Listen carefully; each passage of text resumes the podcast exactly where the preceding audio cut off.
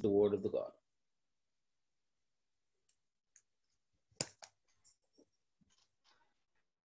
Thank you, Michael.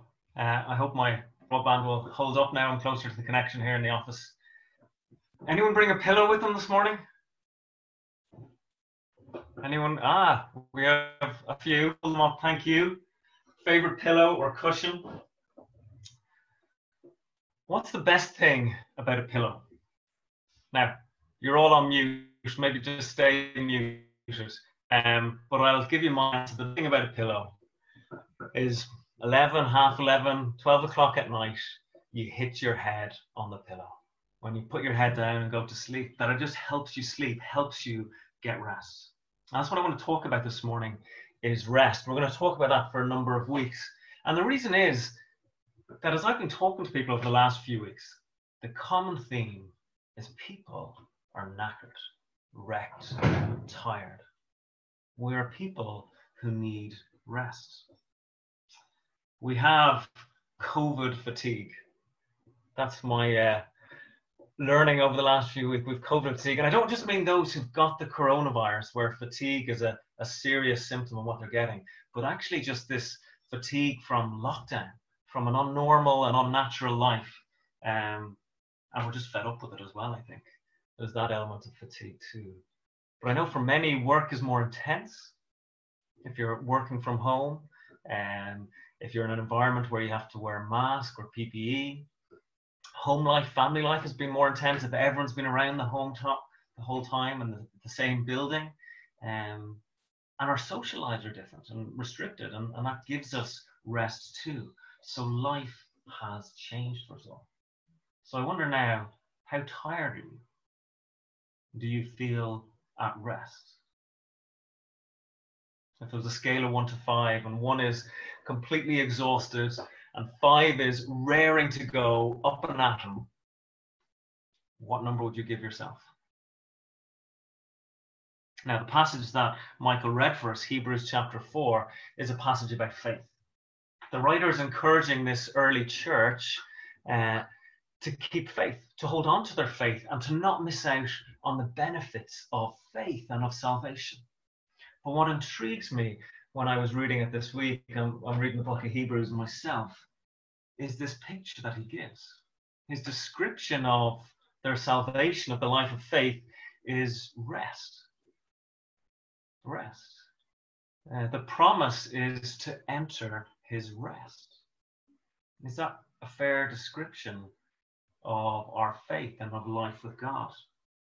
I mean, he's been talking about the Old Testament people, that, that generation of God's people who came out of Egypt and they were to enter the promised land and they didn't. They, they spent 40 years in the wilderness, if you remember, and they didn't enter his rest. He uses the word rest for that. And in our passage in verse 2, he's talking about having the good news proclaimed to us. We too have had that. And we need faith uh, attached that. So this is entering into faith and a life with God, salvation. And again, he uses this picture of rest. Something about faith, about life with God, is to give us rest and help us rest. Now, I think we know that there's a link between spiritual rest and physical rest and emotional rest, that, that we're, we're whole beings and everything's related. And talking uh, to someone this week made me realize just something simple like going for a walk gives you rest. Now, on one level, you could say that that's attention there. I mean, you're you're you're you're using your body, you're you're doing something. It should make you tired, but it gives us rest. It gives us soul rest to be out in nature, to to get fresh air, to exercise, to to walk with someone else and have conversation. It gives us soul rest. It's the physical, the spiritual, the emotional, are all links.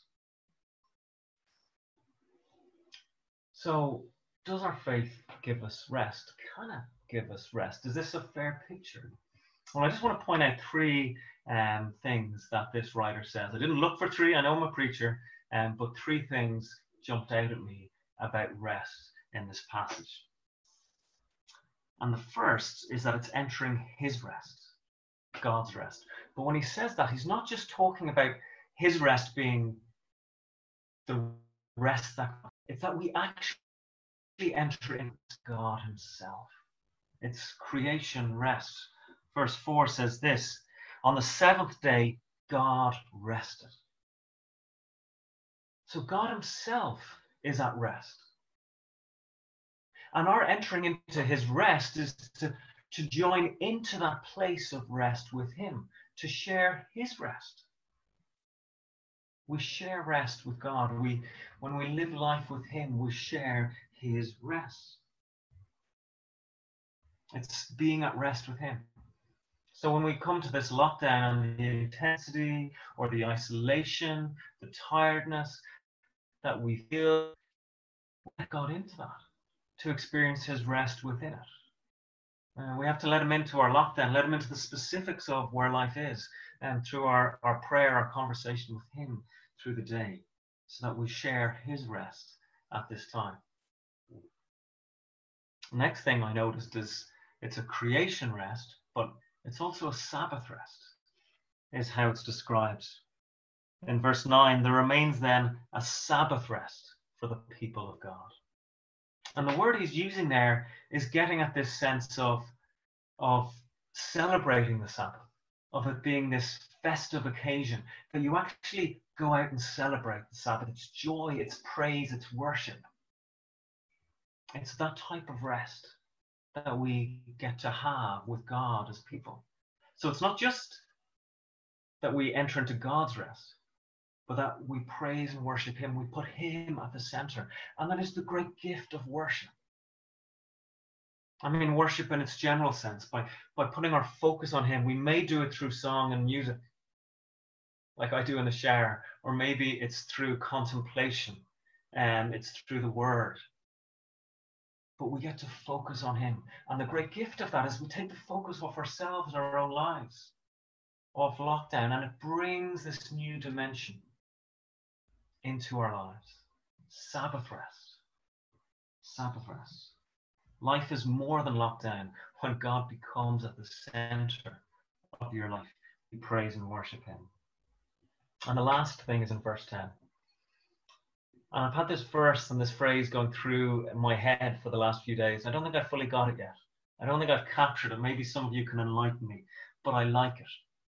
Verse 10 says this For anyone who enters God's rest, so enters into God's own rest, also rests from their labor or works, just as God did. We rest from our work or labor. Now, I don't think all the people here in this early church had already retired, or they retired just after they came to faith. I don't even, there wasn't even a pension system back in those days. And we know Jesus in John 5 talks about how his father is still at work to this very day. So God didn't stop working. So it's not about a, a lack of work or inactivity. But this phrase that God himself rested refers to the creation account. He, his big project of making this world in six stages, and then he rested. It's a sense of completion.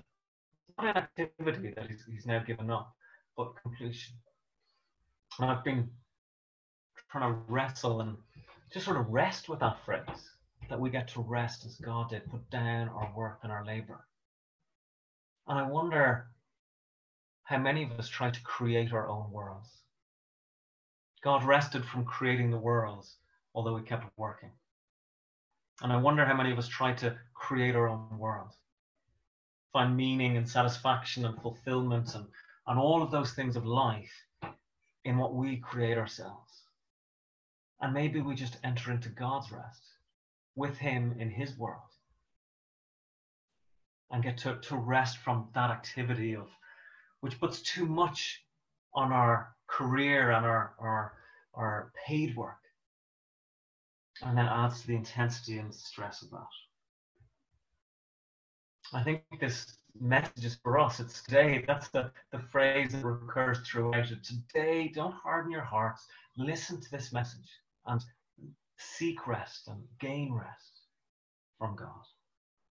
Because Jesus said this in Matthew's Gospel Come to me, all you who are weary and burdened, and I will give you rest. So I invite us all to come to Jesus and receive rest. And coming weeks, we'll look at Sabbath and how that is part of rest. We'll look at silence and solitude and how that is part of our rest. Let's be still and talk to God about the rest that He offers. Let's be still for a moment.